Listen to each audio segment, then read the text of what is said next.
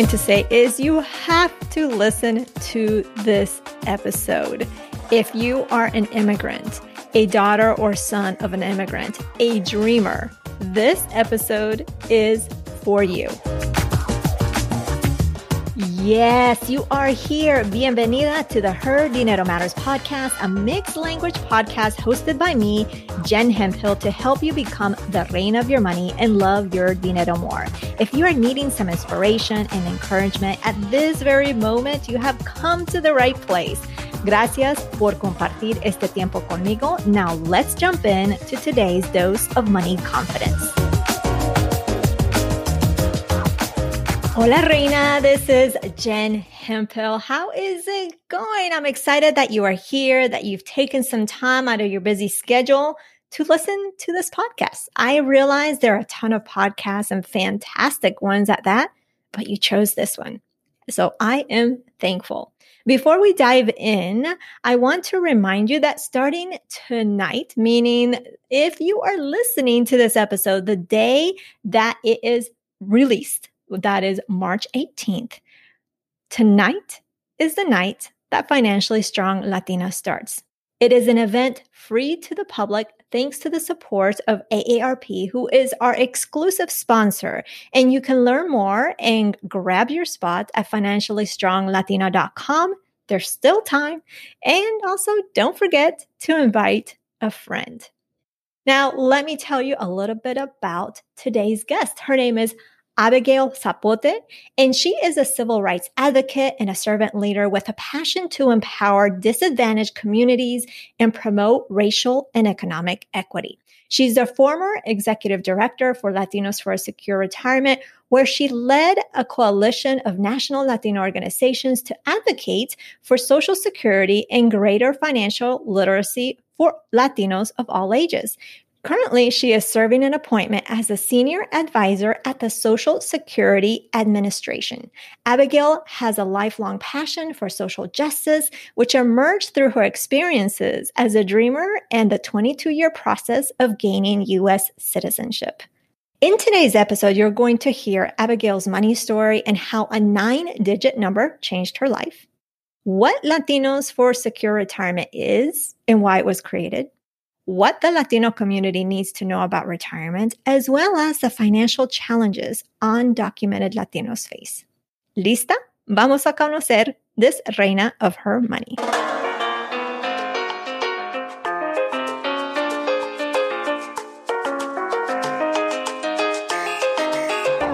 Bienvenida, Abby or Abigail to the Her Dinero Matters podcast. I am so thrilled to have you here and to have connected with you recently. So, welcome to the show. Thank you. Thank you so much for having me. And I know that this is not the first time that we're going to get to work together. I mean, it's a continuing partnership. So, I'm really excited to be here. I am too. I'm excited about this. So, let's go back in time to when you were a little girl or some point in time that you remember. Talk to us about what you saw, what you heard, what you experienced that has to do with your money or with money in general. Sure. I came to this country when I was six years old as an undocumented kid. I grew up in Dallas and which was great. Dallas, Texas is my hometown. But you know, when I was growing up, I just remember, you know, my mom going to work on the bus and she worked probably for about 10 to 15 years at Taco Bell, making about 550 an hour. And this was before the minimum wage went up to 725 in 2007. And one of the experiences that I had, unfortunately, is that my brother got picked up by ICE when we were kids, when he was about 21 years old. And, you know, it was a very devastating time in our life and so as a family, we always said that we were going to get through this together. And we always thought about it as, you know, unfortunately, my brother had to make the sacrifice in being arrested. Two, I had the connections because I was working at an immigration law firm. So even though I was like 16 years old, I at least had the connection in this country to be able to get us some kind of relief. And my mom knew from the time that we got into this country that she needed to save money and because there was going to be one point in her life that she was going to be able to fix her papers and this was it so when the lawyer said hey I need $5,000 from you to bail your brother out of jail. My mom was like, aquí está. Ya estaba dinero apartado para esto. And, you know, thankfully, you know, she was thinking ahead. She really taught me that lesson that whether you have $5, $50, or $100 to set aside, you have to do it because you don't know what's going to happen. And for me, that was just a great lesson to learn because, of course, we didn't have a lot of money when I was growing up. You know, being undocumented, you don't have the same opportunities as other people. And so instead of putting my money in a bank, I had to put it in my sock drawer, right? And so there are a lot of those things that I'm still trying to unlearn. And obviously, finally having this mantle within the work that I do in economic justice, there is a lot of stuff that I, I'm glad that I can relate to my community because it is very, very hard to unlearn things that you have to do to get by. Right, I can imagine. So tell us, Abby, what was life like? Because this was a major turning point with your brother getting picked up by ICE. What was your life like financially before this? What was happening? Were there some challenges? What were some great things happening? And maybe, as I mentioned, some challenges. Yeah. So I mentioned that I grew up in Dallas, Texas, and I feel like I grew up in a really great, great neighborhood while we were still in like little Mexico town of Richardson, Texas, a suburb, my mom was still trying to make ends meet. She was working at Taco Bell ever since I can remember being in this country. And actually, instead of going to like a boys and girls club after school, I would actually go after school to my mom's restaurant and just sit there and, and do my homework. From there, I really understood the value of work and how much you actually needed to do to be able to get money because you know at that time the minimum wage was still at $5.50 and so when I was growing up, we had to move every single year because rent, of course, as we all know, increases every year. And so I found myself having to lift up uh, wherever we were at and move to where it was cheapest. And I do remember at one point when I was in third grade living in a four bedroom apartment with four other families, you know, sharing the room with my mom, sharing the room with my brother.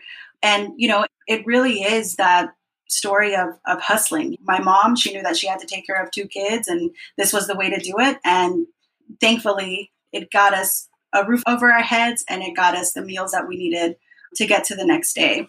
Thankfully as we grew older you know my brother took more responsibility of me and my mom would work all the time. He would work as well. And you know they really instilled a hard work ethic within me. And i actually started working at uh, 14 years old at a pizzeria I remember getting my first job and going to the interview. And actually, the reason why they hired me was because I would go in and buy tacos like every other day at this pizzeria that sold tacos. That's so funny. and so, you know, I came in there one day and they were like, hey, like, are you looking for a job? And I was like, yes, I am. And they were like, oh, well, how old are you? And I was like, well, I know they're not going to hire me if I say that I'm 14. So I was like, oh, you know, I turned 16 in a month and they were like, oh, okay, well, you know, if you want to come work during the summer, you know, you can come work here. We're paying $7 an hour. And I was like, okay, like that's great. And they obviously didn't say anything about like paperwork or anything. Like they were just giving me cash, which was great. But then I feel like I got found out because like a month later, I was like, oh, yeah, we're practicing for my quinceañera. And they're like, you're practicing for your quinceañera. I was like, oh, my bad. Oh my goodness. But it really just from that point forward, I left my job at the pizzeria because they weren't really treating me that great. Of course not. You know, they were paying me seven dollars an hour as a 15 year old kid um, and so unfortunately and i think for a lot of whether your family's undocumented or not you get an opportunity to work where your parents work or that's usually the line of work that you have access to and so from you know 16 years old to about 20 years old Um, I was working at Taco Bell. Um, and I've worked at all of them. I've worked at the Taco Bell KFC, at the Taco Bell Pizza Hut, whichever Yum food brands you'll see, I was there.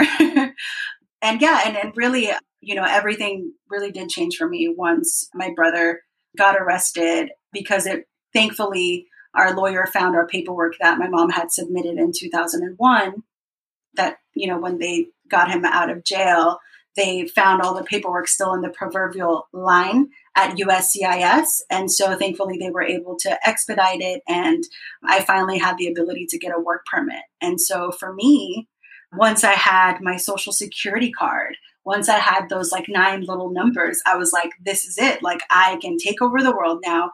I can achieve whatever I want because from that moment before, everything was a barrier to me. And so I'm just really excited just to share that. Like for anybody that's in this situation, those nine digits that to everybody is just something that you receive when you're born. For a lot of us, it's something that we fight for our entire lives to get. Absolutely. Unfortunately, you mentioned your mom had submitted the paperwork a while back. So that was helpful. All right. So you talked to us a little bit before this turning point with your brother. At the time your brother got picked up with ICE, we had already discussed that your mom had saved up money. So that was helpful for legal and everything. And then they looked at the paperwork that she submitted, which allowed you to go ahead and get your social security card sometime thereafter. And things changed at that time because that minimized a bunch of barriers. Tell us, because now You've been through those challenges. You have lived life in the US as an undocumented person. You've become documented. And now you run an organization called Latinos for Secure Retirement. Tell us, how did that happen? Because you mentioned your work is in economic justice. Yeah, thank you. And, you know, one of the things that I'll also share is that even though I got my documentation, that still doesn't mean that I knew and understood just how money worked in the United States. I mean, I was undocumented when I started community college. So for the first two years, I actually came out of it debt free with an associate's degree because, of course, there was no other kind of financial aid that I could get or receive or apply for or anything like that. And so you know, I worked really hard. I also applied to some state scholarships that helped me get a couple of hundred dollars to be able to pay things off. And so when I went to university and I transferred, I finally had my social security number, right? So I was like, okay, like now I can get into debt like my white friends. Like now I have the opportunity not to work and, you know, still be able to go to school and just sign the promissory note because college I was going into school for political science because I was like, oh, you know, I'm going to go to school, I'm going to be a paid ass lawyer. It's going to be great. And you know what? $5,000 isn't anything because once I graduate from law school, I'm going to have buttloads of money. But obviously, you know, my life didn't end up that way. I decided not to go to law school. And as you mentioned, I ended up getting this really great job with Latinos for Secure Retirement. And even with that came a lot of challenges. In college, I had the great opportunity to join a civil rights organization called uh, LULAC. Through there, I learned a lot of leadership abilities. I was able to run for the first time ever a campaign of my own. I was elected as vice president for young adults. And so my job was to oversee all of the college and young adult chapters across the country. And so for me, that was something really special because at the end of the day like my goal was always to help the latino community because i knew that i needed a lot of help and even though i wasn't an expert on all these things i knew that i understood my community in a way that other people didn't Right. And when I got elected to be vice president for young adults, I came to Washington, D.C. for the first time via scholarship to lobby on the Hill. And it really changed my life. I was walking, you know, the halls of Congress just like anybody else. I was going to my state representative's office and demanded what I wanted. And at the time was the DREAM Act to be passed. And that was very empowering. Also seeing youth from all across the country doing the same thing, like that to me was power. And through all of that work, I had a really great mentor who saw my potential and he was like, hey, there's this really great organization called Latinos for a Secure Retirement we're looking for a new executive director and we think that you would be great for this position. So I applied, I got interviewed, and I got the job. And so when I got the job, I was like, oh my God, what did I get myself into? You know, all my life I had been fighting to get a social security number, but I never knew like what benefits you actually got by having a social security number. And so for the past four years, I've been running this organization and I've really built the organization. Not to say that we built it out of nothing. We had a lot of really great influence with members of Congress, with partnerships that we had, but like financially, we did not have money at all. Like we could barely afford my salary. And I wish someone had told me when I was a kid, well, somebody had told me as a young adult that running a nonprofit is the same as running a business. And I didn't have a business model. I didn't really even know what that meant. All I knew is that like I like advocacy And so for the past three years, it really has been a struggle to fund our programming, to fund the conferences that we did. And so thankfully, this year, we've really been able to create those partnerships, the connections that we needed. And I'm so happy to say that we have our programming fully funded for the rest of the year.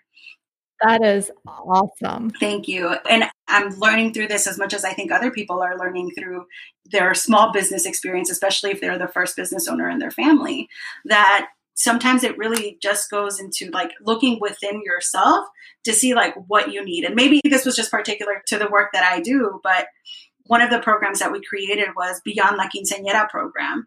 And this was specifically focused for young girls between the ages of 15 and 21 because as a community we when someone is pregnant and they find out that, that it's a girl they already know from that point oh va a tener una quinceañera la niña, tenemos que estar ahorrando o tenemos que ir a agarrar, you know, padrinos y madrinas to pay for everything, right? But if we thought about those life events as opportunities to save as well, as opposed to just throwing this great party, we could really put these young women in a better position to pay for university, to help them even get a bank account, help them really understand how their money works, help them really understand that there is a wealth gap and that, you know, when they have their first job, more than likely, if they don't negotiate, or even if they do, they're still going to get paid less than a white man or paid less than their white woman counterparts. And so we created this program specifically to bring that knowledge to young women because once they have that understanding at a young age, they'll be more conscious of those discrimination patterns that will happen throughout their lifetime. And I'm sure you know, Jen, that however much we get paid at a young age, that really follows us through our lifetime because every job asks the first thing that they ask is, how much money did you get paid in your previous job? Right, right. And if you lowball yourself, they're going to do it too because what's important to them is their business, not you. Right. So I love that name of the program, Beyond La Quinceañera. So you're really, really advocating for people to look beyond spending that money for that quinceañera, but doing other things or minimizing what they spend and using that extra money for other things, like you mentioned, a bank account, investing, whatever that case may be. I love that. You mentioned a mentor of yours uh, had talked to you about Latinos for Secure Retirement. And I have a feeling I know what the answer is, but I want to know your take. Why was this created? Why was Latinos for Secure Retirement created specific for this demographic? Sure. Within the Latino community, there really is no emphasis on retirement. Within our community, you know, we always think about like, well, my kids are going to take care of me when I get older. And there's also this other notion that really unfortunately has been instilled within our community that we do not want help from the government. And we do not want to get any kind of payment or any kind of help because we don't want to be a burden on this country right? Because it's a privilege to be here. And so the founders of the organization realized that there was no latinos on the hill advocating to not only protect this program considering that a couple of administrations including this one wants to cut taxes to be able to really cut this program. And I think it's one of the things to understand is that when you get your paycheck, you'll see this all over TV where people are like, FICA, what's FICA? Why are they taking my money? And actually, FICA is a federal insurance program that was created in the 1930s after the Great Depression because elderly folks were literally being put into poorhouses because they didn't have money to pay for rent. They didn't have money to pay for groceries. They were literally leaving people out to die. And unfortunately, that's something that's happening right now. Before we jump into today's content, keep your ears peeled for a unique reveal I'll be sharing midway through the show. It's something special just for you. Because of COVID and nursing homes being overburdened and, and being deregulated. And obviously, that's a story for another day. But when we saw that the Bush administration was proposing cuts, and we realized that Latinos needed to be at the forefront as well of this issue because this also impacts them. All of us, all of us who work, put in money into the Social Security Trust Fund, even if you are undocumented. Undocumented people put in billions of dollars every single year. And so What we actually need is to expand this program because, of course, like I mentioned earlier, there is a huge wealth gap. And if you are discriminated when you're a young person because you're brown, because you're queer, because you're black, etc., more than likely that discrimination is going to follow you till the end of your lifetime. And so you actually really do see it when people get their social security check. The most that you can get right now is about $1,800 if you have your 40 credits at the end of your life. If you work for 10 years, receive your 40 credits. If you do everything right, you get $1,800 when you retire. For Latinas, because we don't make enough money, because we have part-time jobs, because we have to take care of our families, because of pauses. Yeah, exactly. So many things that we take on to care for people. Latinas are only getting about $1,100 a month on retirement benefits. And I think we all know how much, you know, during this pandemic, we're really seeing where our money goes because people are losing their jobs or losing their health care. We know that $1,100 doesn't get you anywhere. And so the real purpose for our organization, in a very long winded way, is to ensure that congressional members hear from us but to to expand benefits because we know right now we're not being taken care of considering that for most folks who retire the only thing that they have to retire on are social security benefits. Right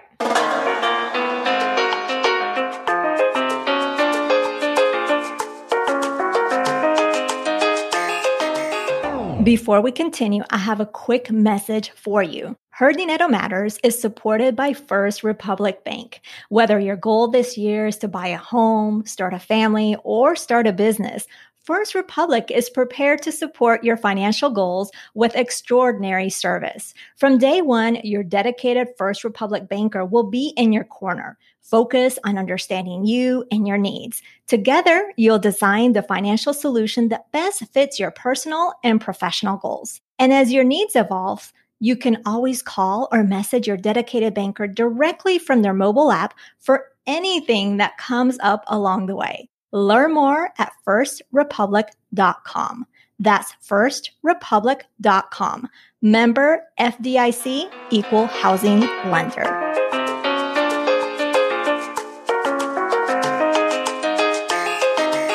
Now, with what you do, because one of the things as a community that we tend to do is we are known to statistically, I don't have the statistics in front of me.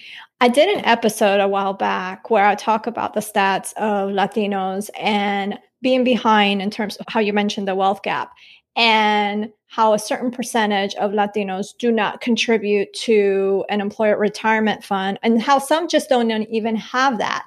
So, what do you see in your work? What are Latinos doing to prepare for retirement?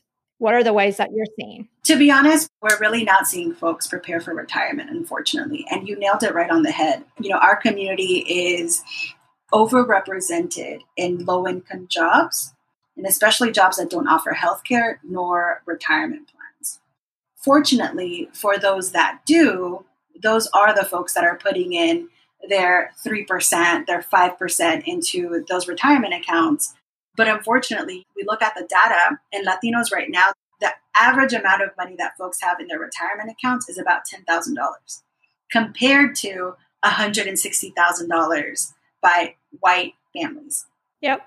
That in general is a huge amount. And that kind of ends up creating that cycle where we do have to depend on our children to help us at the end of our lifetimes because we just don't have the knowledge.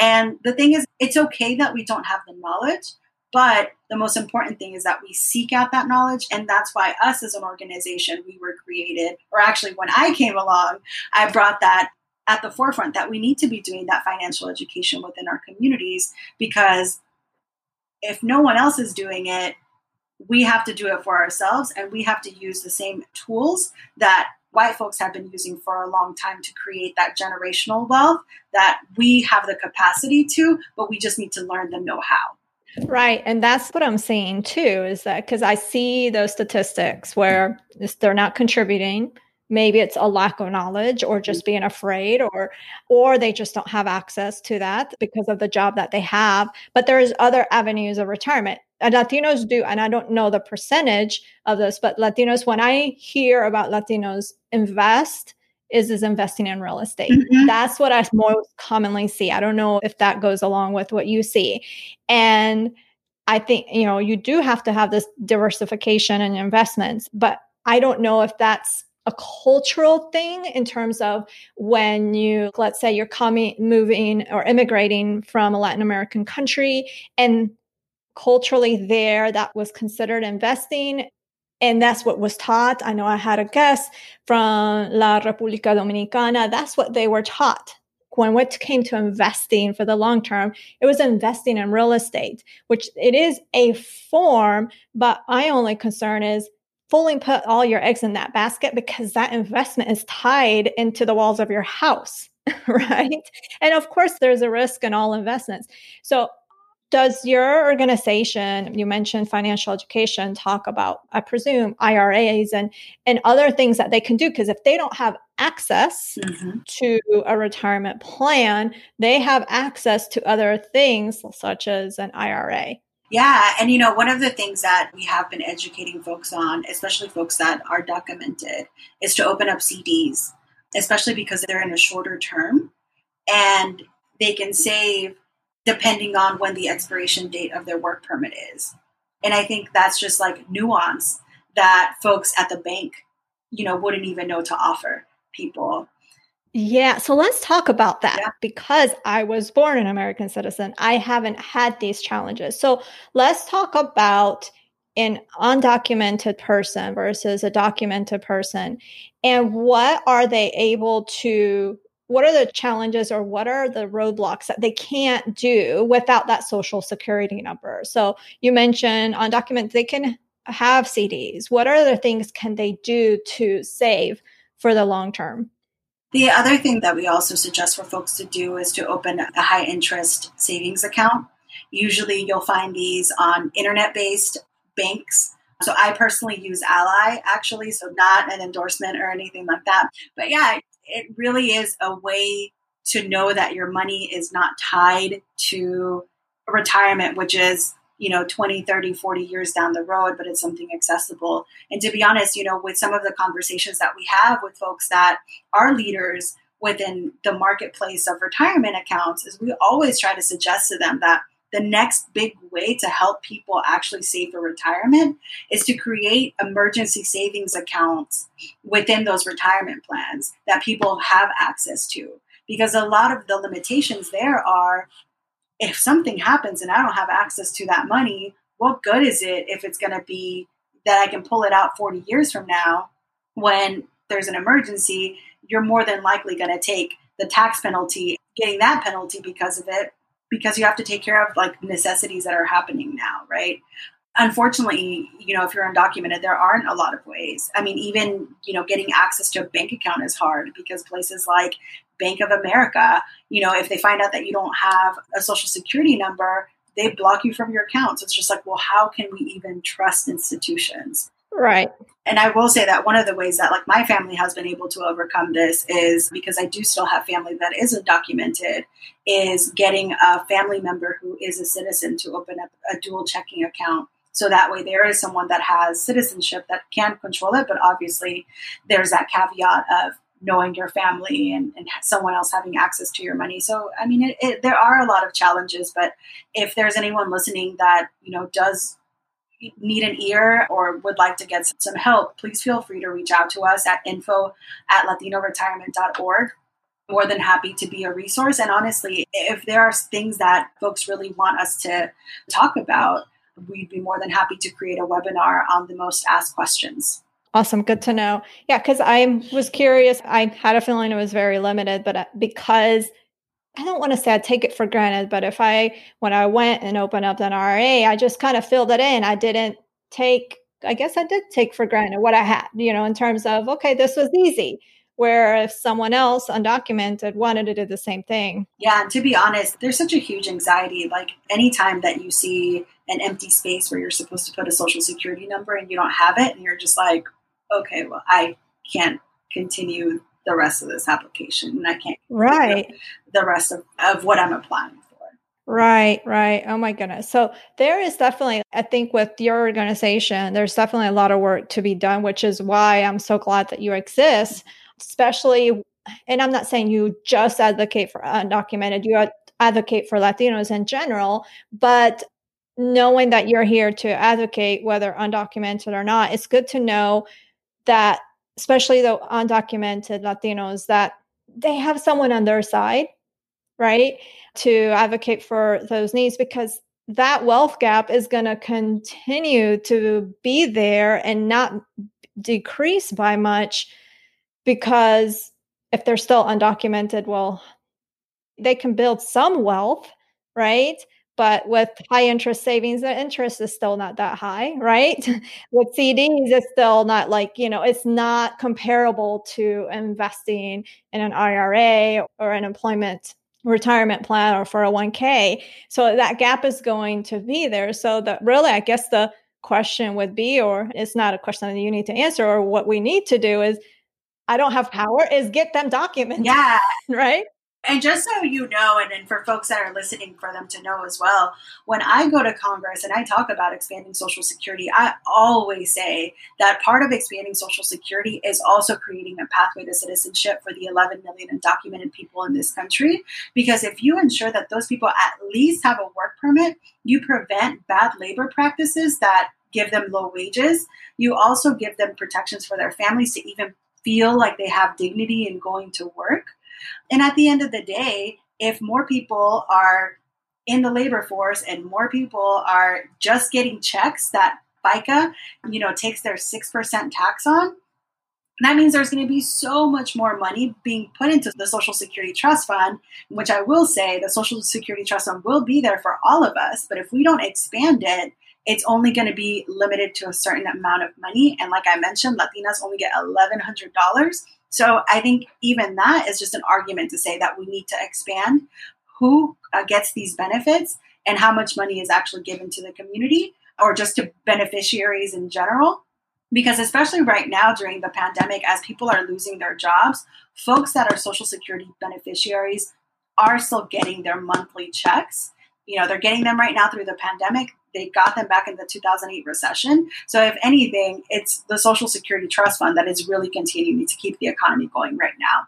Right. Oh my gosh. And there's so much more conversation to be had, Abigail. And so glad you were here. And hopefully, we can have you again at some point to just dive deeper in some of these issues because we definitely need to discuss this more because generational wealth is important and how what we can do. Like, I don't make the decisions in Congress or I don't personally have a say, but what we can do as a community to advocate for ourselves, what we can do as a community to be in a better financial position. You mentioned emergency funds, which I I am all on board. You need to have those emergency funds. So thank you so much for being here. I appreciate everything you share and your story as well. Of course. Thank you so much for having me.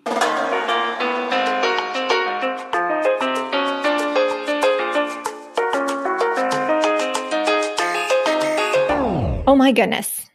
I really hope that you enjoyed this conversation as much as I enjoyed being a part of it. Her story touches me in so many ways. It touches me in a way that I know that and I acknowledge that I've have had so much privilege, even as a Latina, because my dad is American, because automatically I was an American citizen, even being born abroad, being born in Colombia and how much of an advantage that gave me and how it facilitated moving to the US and made it so much easier. So hearing stories like Abby's touches me because it also, besides allowing me to really acknowledge and remind myself the privilege that I have had, the advantages that I have had, it also gives me hope. It gives me hope that immigrants whether they're undocumented or not. It gives me hope that all immigrants are able to achieve what Abigail and her family have been able to do. Because this is why we come to the United States. We come to the United States with that dream. We come to the United States for a better way of life. And examples like Abby, that is the ideal. That is the way that I'm at a lack of words because again, it just gives me hope and it brings a smile to my face because I want to hear more stories like hers, right? And I realize that everybody's journey is different. I realize that, but it just gives me that hope that things that happen for Abby, even though there are some definitely some challenging things, but how it turns out works out for so many more people. Now, enough about my rant. Abby and I want to encourage you to learn more about Latinos for Secure Retirement. You can check them out over at latinoretirement.org, and that link will be in today's show notes. They do fantastic work. I've been able to participate in one of their events and definitely check them out, learn more about them because they are there really advocating for our community. Notice that with Abby's story, there's definitely resilience. There's definitely not giving up. There's definitely the story of let's press on and keep moving. And that's why I want you to join us at Financially Strong Latina because Abby exudes what a financially strong Latina is. It doesn't matter where she's at in her financial journey. She is bound and determined to make things happen. She's out there advocating for us as a Latino community. And so I want to encourage you to join us at Financially Strong Latina. Yes, it starts tonight, March 18th, if you're listening to this at the time it releases. But we also have two other sessions. So March 18th, March 25th, and April 1st. Now, if you miss this, March 18th, because you're listening to this maybe a week later, it's okay. Because as long as you register, you're going to be able to access the replay. So register, register, register. It is absolutely free. And I know you'll be blown away with what we're bringing you, especially with a lineup of speakers, of all Latino speakers that we have. And again, it doesn't cost you anything. Of course, it costs you your time, but it's an investment of your time to become financially strong, to become financially stronger. So, again, this is free thanks to the support of AARP. You can get all the details and register at financiallystronglatina.com. Next week, we will be meeting Cristina Trujillo, una ecuatoriana who has a beautiful story of being a single mom, and she shares so transparently her financial journey. So don't miss it. Eso es todo. Thank you so much for taking time out of your busy schedule to tune in to today's show. You can check out the show notes over at jenhemphill.com forward slash two 57. Remember that being the reina of your money starts now, simply by claiming it. I believe in you, and so should you. If you love this podcast, love this episode, I would love it if you share it with someone you care about. You never know what exactly that person is going through, and the simple act of sharing can change the direction of their financial life for the better. And also, don't forget, if you haven't already, to click follow on whatever podcast app you're using. So that way you automatically get the episodes. Bueno, pues, that is everything y nos hablaremos el próximo jueves. Chao.